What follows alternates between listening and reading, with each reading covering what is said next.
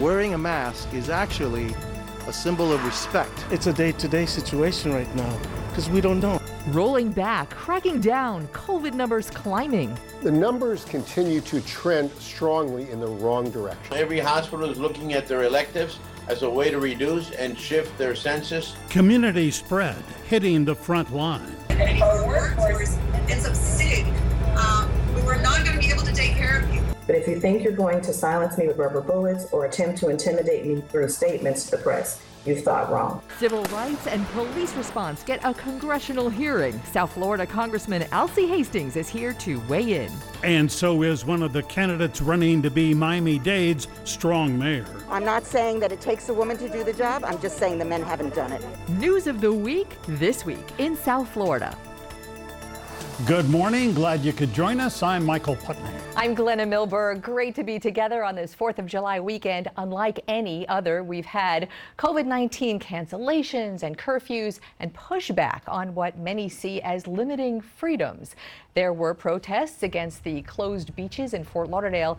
People set off their own fireworks all over South Florida, replacing the public displays that cities had canceled. The sharp rise in new COVID 19 cases certainly is troubling, but the most important metric here is the number of people admitted to our hospitals. And this graph shows a steady rise in admissions to Miami Dade hospitals. This week, the head of Miami Dade's public hospital sounded the alarm at the current trend. He says capacity will max out in less than a month.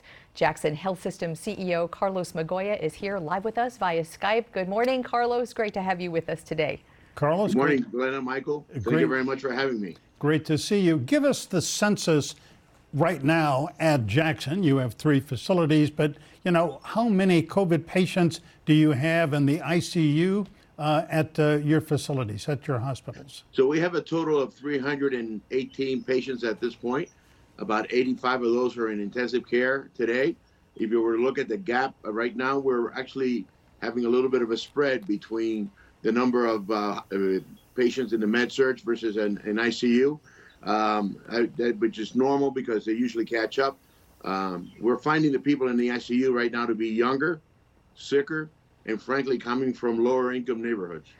You know that those are interesting trends that you're talking about. Real quickly, before we continue, the state numbers for today just came out. State uh, has added 9,999 COVID cases. Miami Dade 2282 just today. Broward. Uh, 664 just today. Carlos, you know, the, the numbers we listen to every day really don't mean much without the context to them. And, and what's interesting in what you were just talking about is the changing face of those numbers, because I remember just a couple of months ago, hospitals were saying the, the largest percentage of people admitted to the hospitals and ICU were from nursing homes and long term care. And so, what sounds very troubling is that this community spread is a much broader uh, demographic now. Glenn, it really it's happened in the last 30 days. It really started uh, uh, right after Memorial Day as it started coming and it comes from a, a, a, two parts. In the western part, three parts actually. In the western part of Homestead, right in the central part of the city of Miami, uh, and then in the northwest part of the county as well. Yeah, Carlos, um, I don't want to assume anything, but uh, you and other medical experts, doctors, epidemiologists have said a lot of these people, number one, don't wear masks, they don't practice social distancing. Teams have been out to try to teach them how to do that, but in fact, you are living, Jackson and other hospitals are living with the consequences of people who didn't obey those regulations. That, that's exactly right. Unfortunately, there's too many people out there that are not uh, wearing their mask and not doing social distancing. That's why, really, I applaud the mayor's uh, curfew that he did uh, starting at 10 o'clock in the evenings. Uh, too many people are out in the streets uh, partying, uh, whether it's private parties or wherever they're at, and making jokes out of this. This is a very, very serious situation. And some of these young people are not really taking care of what they need to be doing, not just for themselves, but for the other, uh, the rest of the family that they uh, get in touch with. We were talking earlier this week that community spread in another troubling trend has hit healthcare workers, the people who are working 12, 16, 24 hours a day dealing with COVID 19 patients. And at, and at Jackson, I believe a few days ago, you had given us the figure 11% of the staffing had had become COVID positive. So, so talk if you would about what kind of, aside from bed space, I mean, you need staff at the hospitals to really deal with this. Well, up up through May, we were seeing a seven percent uh, of our employees that were being tested. In June, that number went between 11 and 12 percent. And, and the difference from before May was that we were not really seeing uh, our employees, uh, you know, getting infected uh, outside. They were inside. Now in June, they're bringing it from outside. So I think what's happened to some degree, even our own healthcare people have gotten a little relaxed about it. And we are now one of the big focuses that we have is making sure that our employees uh, stay within the, the, normal social distancing and, and, masking. And we've seen a better control of that ever since we put a, a heightened aware, awareness around it. Carlos, we know that uh, the people who work at your excellent hospital, I've been a patient there, tremendous treatment, uh, quality of care. Uh, the psychological toll on these men and women who are treating the COVID 19 patients and seeing them die and seeing them suffer. Uh, I mean, the toll it takes on your staff has got to be tremendous. How do you help them cope with it? So we've been at this now, Michael, for over 100 days. I think it's around 106, 107 days since we saw the first patient. Uh, as you can imagine, the stress is tremendous. Uh, and frankly, uh, the awareness. No one in healthcare, especially at Jackson, care to see a patient uh, die. It's, it's a horrible situation. So it's obviously uh, the concern that we have with everyone. But The biggest thing that we do is to try to keep them uh, aware of what's going on, communicate the big picture. If you're in the emergency room in, in intensive care, wherever you are, you only see a patient by patient basis, and you say, when is this ending? When is going on? What's happening around? And you're speculating. So what we're trying to do as much as we can is having town hall Zoom calls. We're having all kinds of different uh, emails. We're trying to communicate with them as much as we can to really give them up to speed. And then in addition to that, we also also have been working on how to be able to shift uh, people around and make sure that we maintain the ratios that we have. Uh, it, it, and we've improved the ratios, obviously. Uh, a typical uh, a patient in a, in a surgery um, floor will see a ratio of six patients to one nurse. For, for COVID, we do a four patients to one nurse. And in the ICU, we're doing two to one as we normally do. So when you say you had sounded the alarm that we are literally weeks away at this current trend from running out of bed space, how, how does that staffing concept deal with? Is there some, then the trend that we're, that we're in right now, the staffing ratios that you just talked mm-hmm. about, uh, are you concerned that there might be bed space, but just not enough staff to really care for patients? Well, right now, uh, th- this is the reason why we, we started slowing down on a, on all the elective surgeries and focus more on urgent and emergent surgeries. You know, our, our typical census that we run can be 1,350 up to 1,400 beds. We have 318 today of COVID patients. So we're not running out of beds if we are having less patients of other non-COVID uh, situations, which is the reason why we've slowed down some of those elective surgeries. We feel comfortable with that, but like I said before, uh, you know, we had a period of time there in 14 days that we see the number double. It went from 150 to 300. Now, as of the last uh, Wednesday or so, the number has, uh, you know, creeped up slightly uh, to 318. That doesn't mean it's over. We still got a long way to go. So uh, it gives us a little bit of time here to make sure that we shift and we be able to reduce some of those other patients to make room for the COVID patients. Uh, and we feel comfortable that we got enough beds right now and staffing to be able to deal with that. But if that trend were to continue for a longer period of time, as I mentioned before, it's not sustainable.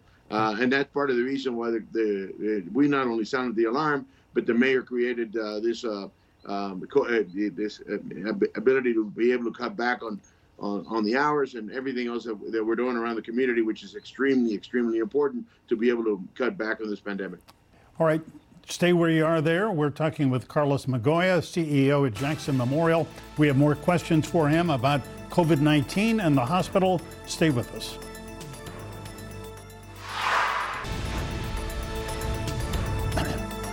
Welcome back on This Week in South Florida. On this Sunday, we are speaking with Carlos Migoya, CEO at Jackson Memorial. Carlos, tell us, do you have enough PPE for your hospital staff? Because early on in this pandemic, there were many hospitals that, and, and long term care facilities that didn't have the masks, the gloves, the gowns, uh, ventilators, everything they needed. How are you doing? So luckily enough, uh, we were early on in ordering a lot of PPE, and when that shortage happened around mid-March to April, uh, we had enough at, the, at that period of time. I will tell you that right now the, the issue is not PPE. There's plenty of supplies on a national level, even with a, a you know an increasing number of uh, um, uh, patients that you're seeing for COVID. The challenge right now is making sure that we continue to have enough beds and staffing uh, to cover those kinds of patients. That's the only reason why we reduce the uh, the surgeries. If it ma- if a matter of PPE is not the challenge, it's really the beds and the staffing right now. Yeah. What, if I may, what about remdesivir, this uh, pharmaceutical, this drug, which has been proven to be helpful in many cases? On Thursday, Vice President Pence was here, said he thought he brought 34,000 treatments of remdesivir. Did you get some? Well, the good news is there's 34,000 the 34,000 is for the entire country, Michael. Oh, That's not very much. I thought you said for Florida. Uh, yeah, yeah, exact. Well, I'm sorry, you're right. The 34,000 was for Florida, but still, we have we saw some of it, but the state right now is actually still controlling it. We're seeing very few patients, three to five patients. Typically in the ICU is the only time we, we give the remdesivir. So that part is being is being done at this point in time, but it's still very very tight. Uh, I'm not sure we're going to see a whole lot of it anytime soon.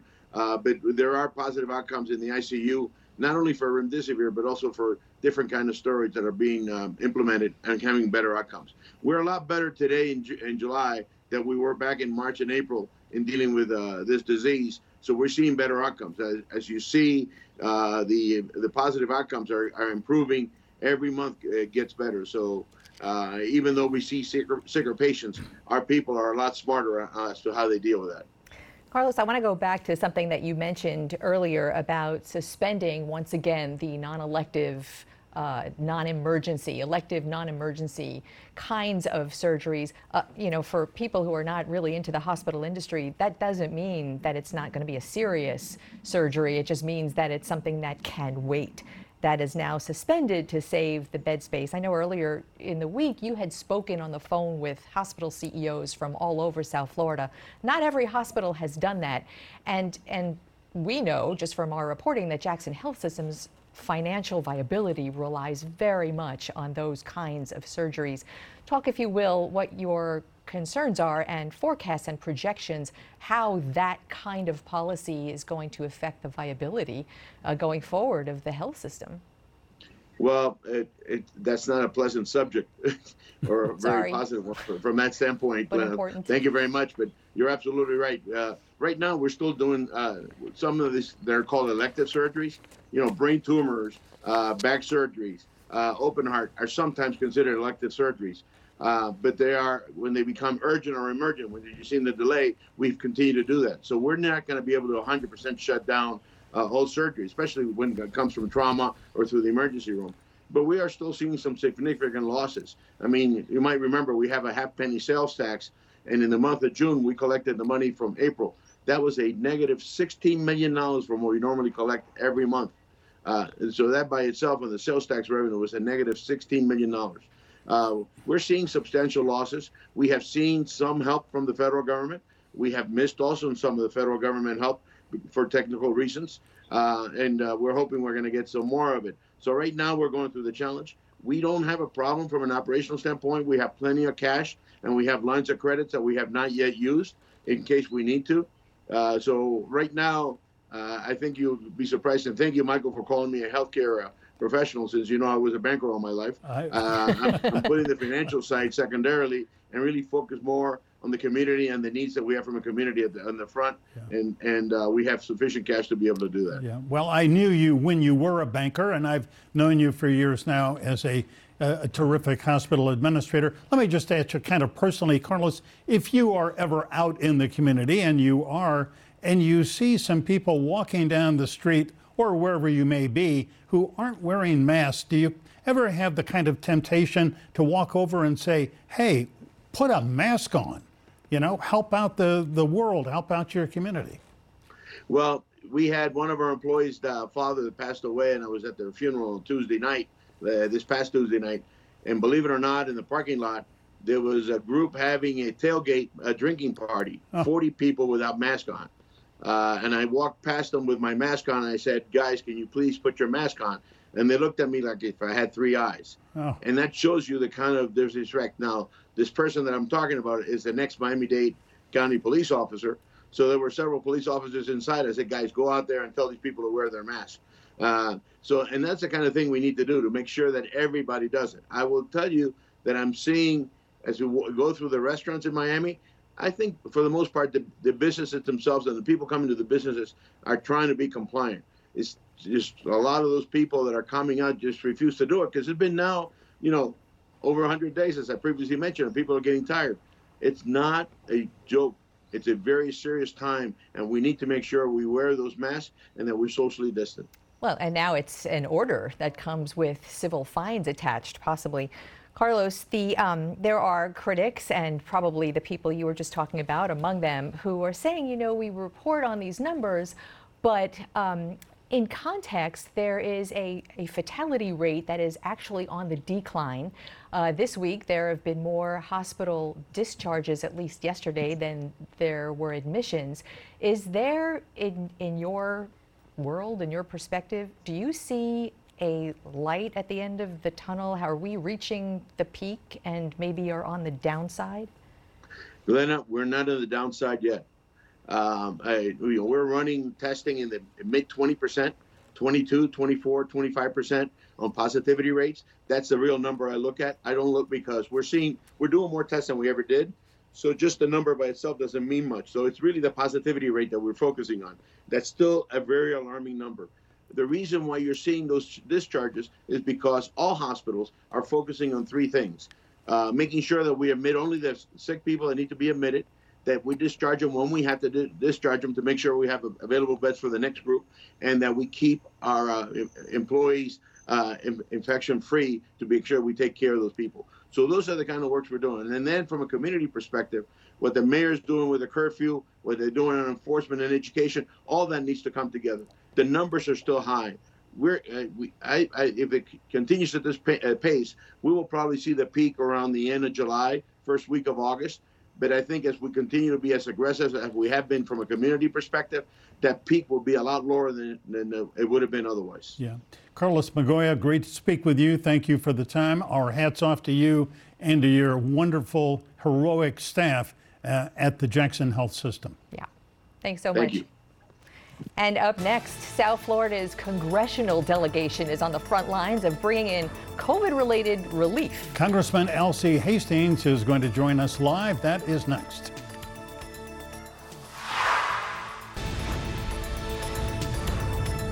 Alcee Hastings began his career as a young lawyer fighting for civil rights, and guess what? He's still doing it for the last 27 years as a member of Congress. And today, that fight has new momentum, and it is where we begin with Congressman Alcee Hastings, repping District 20, comprising parts of Broward and Palm Beach counties, live with us on Skype from Boynton Beach. Good morning, Congressman. Congressman, great to see you. How are you?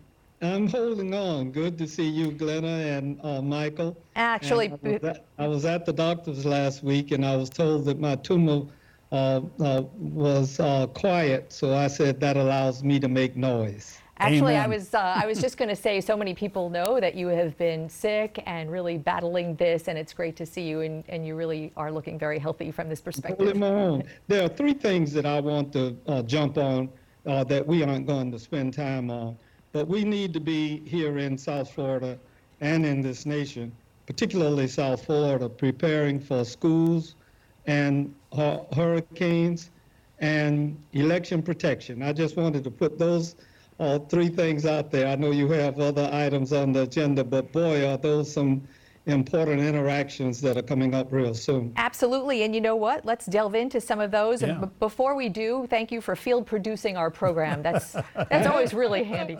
But let's um let's talk a little bit about the police reform because that you know Congress passed this police reform bill named for George Floyd last week. Right. There was there was such hope I think in the in the public perspective of Democrats and Republicans really coming together and really doing things like ending qualified immunity and the chokeholds and the no-knock warrants, and then uh, it seems to be stalled now over a couple of things. Please do, if you would, weigh in on on what you foresee there. Well, Glenna, um, as you well know, legislative undertakings are glacial. It takes uh, time. Um, we were very proud of uh, the George Floyd uh, Justice Act. It included uh, some very sensible things, Uh, and it did not uh, necessarily contemplate everything.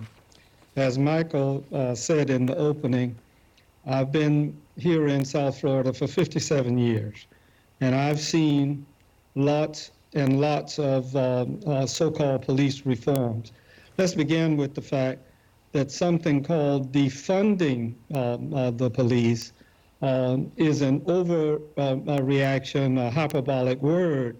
Um, we need the police. Uh, uh, as people used to say, and it's true, some of my best friends, uh, police officers, particularly three police chiefs here in South Florida.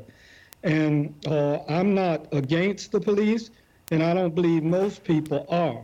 Uh, but the simple fact of the matter is, what they're talking about, or what I'm talking about when I talk about reform, is I'm talking about accountability. And it would seem to me that there should be independent review and that there should be things that the police officers should not have to do.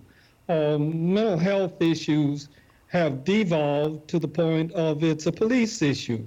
Uh, uh, the same holds um, uh, uh, with um, uh, matters pertaining um, uh, to juveniles. A lot of times it shouldn't have to uh, require the police. Some domestic um, situations should not have to require the police. And counselors uh, should travel along with uh, police officers in a cluster to be able to deal with many of the issues that we see. But you know something? Um, nothing's going to happen until after the election legislatively. Uh, but many of the cities are going to take actions and counties are going to take actions. And there are 18,000 police departments uh, that are in need of some changes. And everybody knows that. It's, uh, it shouldn't be pitting the police um, uh, versus um, uh, uh, the communities. Yeah. Congressman, um, you are so well aware because of your long career, your fight for civil rights. Uh, there have been so many deaths that we have seen over the years of black men uh, killed by police officers in sometimes very questionable circumstances. Uh, and you think back in recent years to Ferguson, Missouri, you think about Tamir Rice, you think about Breonna Taylor, Ahmaud Arbery, and now George Floyd, and this tremendous outpouring of white people, black people, young, old, Hispanic, uh, you know, gay, straight in the streets. We seem to be at some kind of a tipping point where society as a whole is saying we will not take this anymore. Do you see yes. that?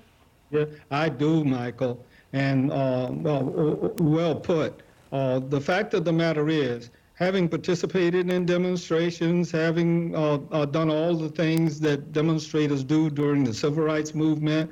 Um, and since that time, we've not seen a period like this, and something is different. Um, it's an inflection point. It's a congruence of um, uh, a confluence of uh, events coming together at the same time. And when you look at a place like Beaver, Pennsylvania, where there are only 6% blacks, and you see white people leading the march mm-hmm. uh, in a conservative area, and you see that all over uh, the nation. I'm here to tell you that I genuinely believe uh, that uh, Gen Xers and uh, uh, the millennials are going to show up at the polls in a way that they have never done. And I believe that that's going to have um, an impact on the outcome of the election. So can we can we just delve into that because that's a really interesting prediction. Seeing mm-hmm. as so much of Congress have people like I mean respectfully like, like you have been there for a generation. What what yeah. do you foresee happening there for both I parties? See us, I see us being emptied out slowly and some uh, uh, fast. Uh, I don't believe uh, that there's going to be that kind of uh, significant change in the Congress this year. I believe the president has lost suburbia, um, and particularly suburban white women. Uh, with that in mind, and you add to that uh, the Gen Xers uh, who are normally not expected to vote, as well as the Generation Zs, certainly not expected to vote. But look back a little bit to Parkland and that election after the Parkland mm-hmm. shooting, and you will see the impact of those youngsters is still being felt um, and reverberating uh, throughout uh, the body politic. So I certainly see um, a new kind of event. The question was always in the civil rights movement, well, at uh, early stages, whether white people would stick. Well, they did more than stick. You had uh, people that died uh, without getting in uh, to all the names. Now, what you have is these youngsters um, have been friends in school. Um, uh, they have dated. Um, uh, they have exchanged um, uh, uh, family um, greetings with each other. And it's a more solid movement. It may look diffuse right now, but when you see Black Lives Matter painted in the streets here as well as elsewhere, I think a change is coming. And I think it's coming much faster than we think. I think this election is going to be a change election. On that well, note, can yeah, you we want to sit, right, sit hear right more there? about that, but we have to take a break. Yes. We'll, we'll see you in two minutes. Stay tuned. Sorry. Welcome back. We are in the midst of a conversation with an old friend, Congressman Alcee Hastings, who is the representative for the 20th Congressional District. Congressman, you said at the outset you want to talk about, um, among other things, about election protection. As you well know, President Trump for weeks has been on a tear about mail in voting. He says it's fraudulent, it's rigged, it can be changed, ballots can be stolen. Now, there's not much evidence of that at all. What do you say? great projectionists. And I'm of a mind to believe that they're doing everything to suppress and oppress the vote and uh, steal uh, the upcoming election. So no better place to start than um, uh, with um, uh, your opponents. With that in mind, um, uh, he argues about mail-in ballots. Uh, the Republicans beat us Democrats in the last election right. by 54,000 mail-in ballots.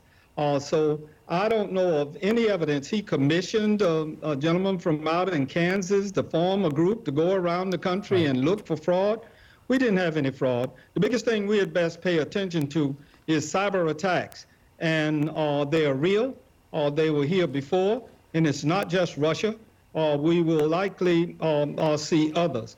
Uh, but you know, um, uh, for the president to spend all of the time that he does dividing the country, it is not right uh, for all of the people in this country uh, to have a president that wakes up in the morning uh, with evil on his mind. That doesn't um, uh, uh, bode ill uh, for this upcoming election. And my view is he needs to pay more attention to policy um, than he does running around talking about mail-in ballots. We're going to have mail-in ballots in Florida, and we're going to have it elsewhere around the nation.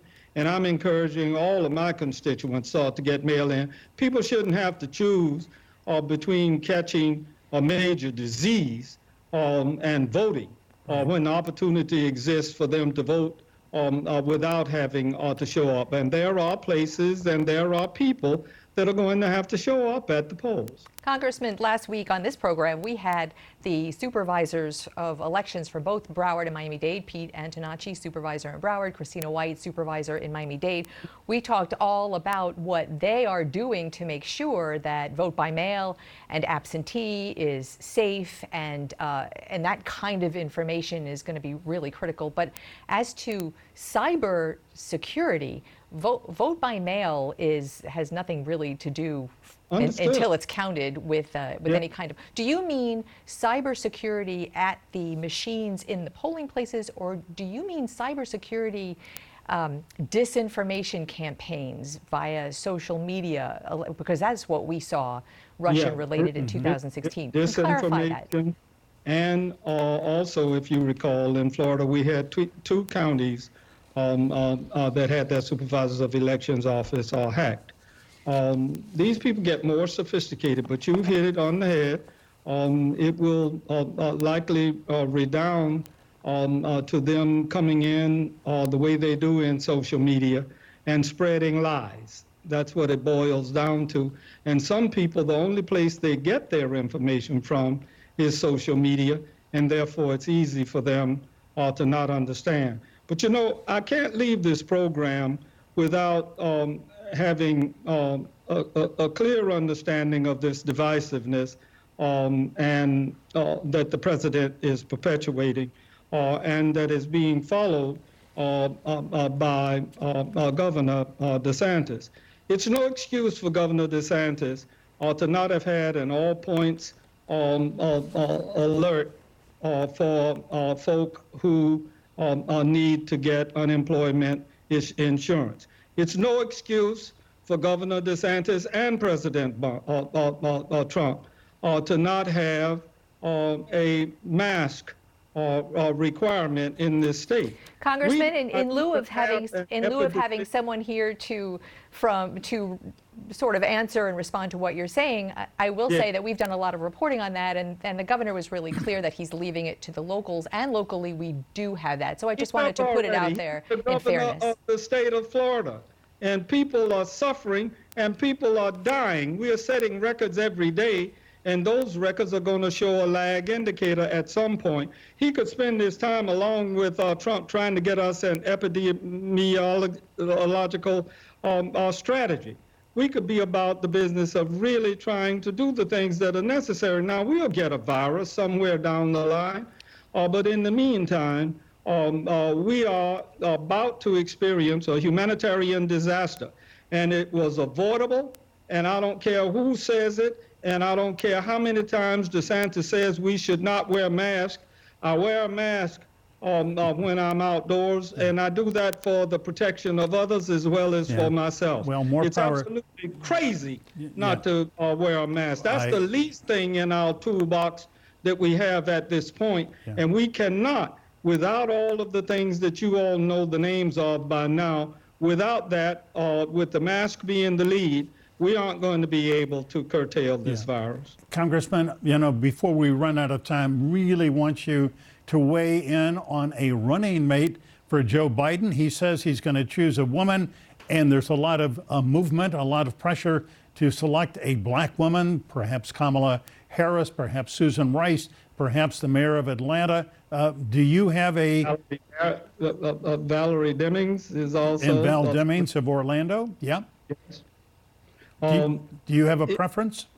Uh, I um, have expressed myself uh, early on in the uh, campaign, uh, but my preference is Joe Biden's preference. He uh, has been vice president. He has been in government uh, for a very long time. He knows how our State Department has been hollowed out.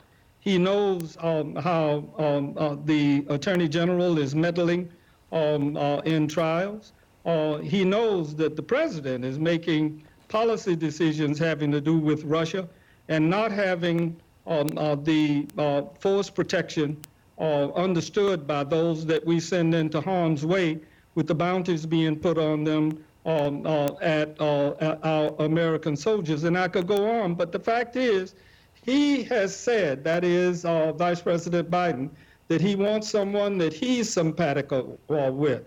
I take the position, Michael, if he's simpatico, I'm simpatico. And I will vote for a box before I don't vote for Donald Trump.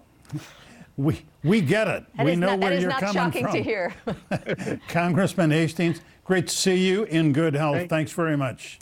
And right. up next, thanks Congressman. Up next, the first in our series of candidate Q&A with one of the leading candidates for Miami-Dade mayor. Commissioner Daniela Levine Cava is going to be with us next.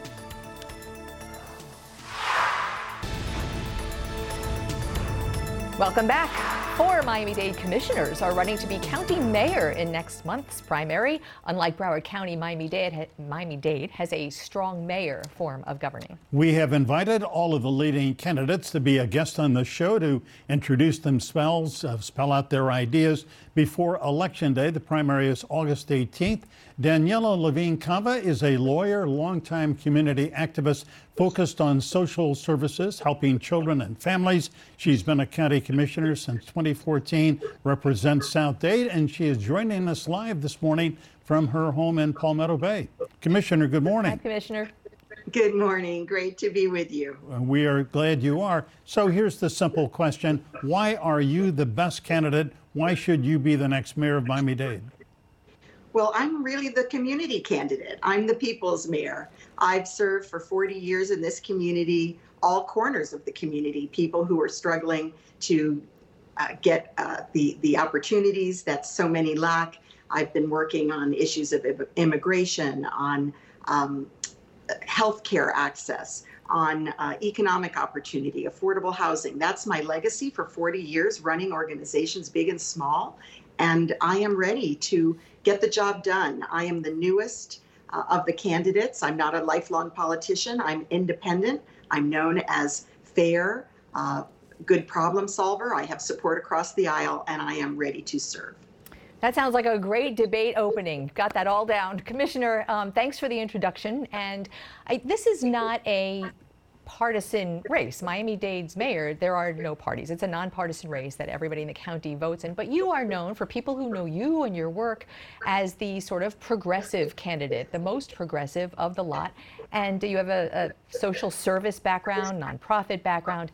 So I wonder if you could talk about that in the context now of COVID 19, not only the services that are going to be needing, the county is going to be needing, but the financial expenditures that the county is going to be making. In that context, what does your candidacy mean? You know, I am social worker in chief. I am a social worker as well as a lawyer. And uh, again, my life has been about service. And I find it extremely encouraging in the Black Lives Matter movement as well that people are calling for the kinds of social services that we've been cutting back on. And we know that those are the, exactly the services that people need today. COVID has just exposed the disparities in our society in a much bigger way, and people's eyes are wide open. And everybody is suffering now. We have such high unemployment. Uh, we have people who are months behind on paying their rent. We have businesses that are in free fall. Everybody is struggling, and this is the time for a person with my compassionate background uh, to to step up. And it is a nonpartisan race. I'm very proud of the support I have across the aisle. I think that the public is really calling out for the kinds of reforms I've been working a lifetime to so the, the, the other half of that question was the financial expenditure that that's going to require in a county that is after these the COVID crisis and and, and taxes yes. and revenues is really going to be facing a, a very difficult budget. Yes. So we are very fortunate because the federal government, Congress, has uh, appropriated dollars under the CARES Act and other sources, and we are going to maximize the benefit of that. We've already used it for some of the crisis, some of the food program, the testing programs, and the like. But we're going to be talking uh, next week, as a matter of fact, this week, about how to spend those dollars to have the maximum benefit to help us weather this economic storm. After that, we have collected the property taxes for the next budget year, so we'll have some time to think through what are the priorities as our economy recovers. Yeah. Uh, uh Commissioner, a couple of weeks ago at the Miami-Dade County Commission, you tried to get a earned sick leave policy passed and you did not succeed. You've tried some other things, and one of the people blocking you uh, is Commissioner Steve Bovo, who is also a candidate for mayor. Is going to be on the program in a couple of weeks. And, you know, I'm not putting words in his mouth, but, you know, he all but called you a bleeding heart liberal who is more than willing to spend taxpayers' money. So, how would you respond to that? The Federal CARES Act money was appropriated. It's coming to our community. Not spending it is is disregarding the needs of our community. I challenge him to go out and talk to people in the community and ask them if they don't want us to use those federal dollars to help them pay the rent, to help keep their businesses going, uh, to, to help people stay employed. I am with the people on this one. As a commissioner, uh, one of you, well, your district is the down south, uh, Homestead and Palmetto Bay, and and that is, in fact, uh, Carlos Migoya from Jackson Health System earlier in the program. You may or may not have been able to hear uh, mentioned that is one of the hot spots in the county, really Yes. dealing with COVID-19 in a in a horrible Yes. way right now. Are you? Do you think that Mayor Carlos Gimenez has done a good job in managing this COVID crisis, managing the county through it? I have been the only commissioner, in fact, the only major candidate to challenge the mayor and how he's handled this. Too little, too late, in my opinion. Uh, yes, he uh, did a good job of laying out what businesses should do, but he did not couple that with the public health response. We know from CDC and other sources we must have in place testing, contact tracing, and isolation for those who cannot safely isolate at home. We don't have those things. So that's why the virus is spreading.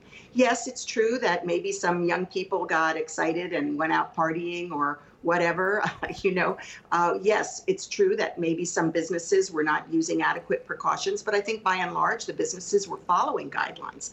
The real point is yes, we all must mask, and I had to push the mayor on that one too. We all must mask, but apart from that, we do not have the adequate number of tests on a rapid turnaround basis. We do not do contact tracing to make sure that wherever there is an outbreak, we immediately tamp it down, and we do not have safe spaces for people to go when they need to isolate. The mayor said that the county has more than a thousand contact tracers working. Is, is do you have a different number?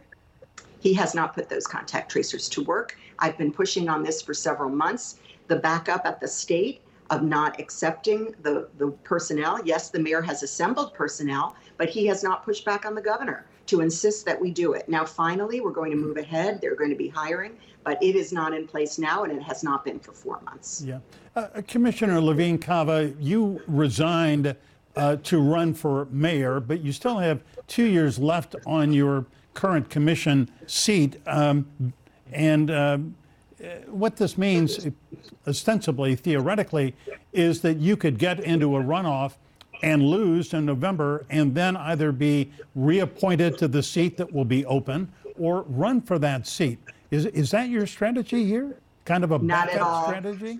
Not at all. I'm very proud of my six years on the commission. I've made it abundantly clear to those who have expressed interest in the seat and who to anyone who asks. My plan is to be mayor of Miami-Dade County. I do not plan to seek appointment or to run again for the balance of the uh, four-year term. And you would be, obviously, the first female woman mayor in the history of Miami Dade. Ruth Shack came kind of close many years ago. Uh, why is that important? Well, first, let me say Ruth Shack has endorsed me. I'm so proud of that endorsement. Uh, you know, look, we've had men uh, running the show. We know that women have stepped up in public life uh, and they make a difference. It, the men have not gotten it right. It's time for a woman. and that's not to say that it's because of their gender, but we'll just let Not that at all. Commissioner, thanks so much. Always value your time. Great to see you. Thanks for being with us. We'll see you on Thank the you. campaign trail. yes, sir. Bye-bye. All right, we'll be right back.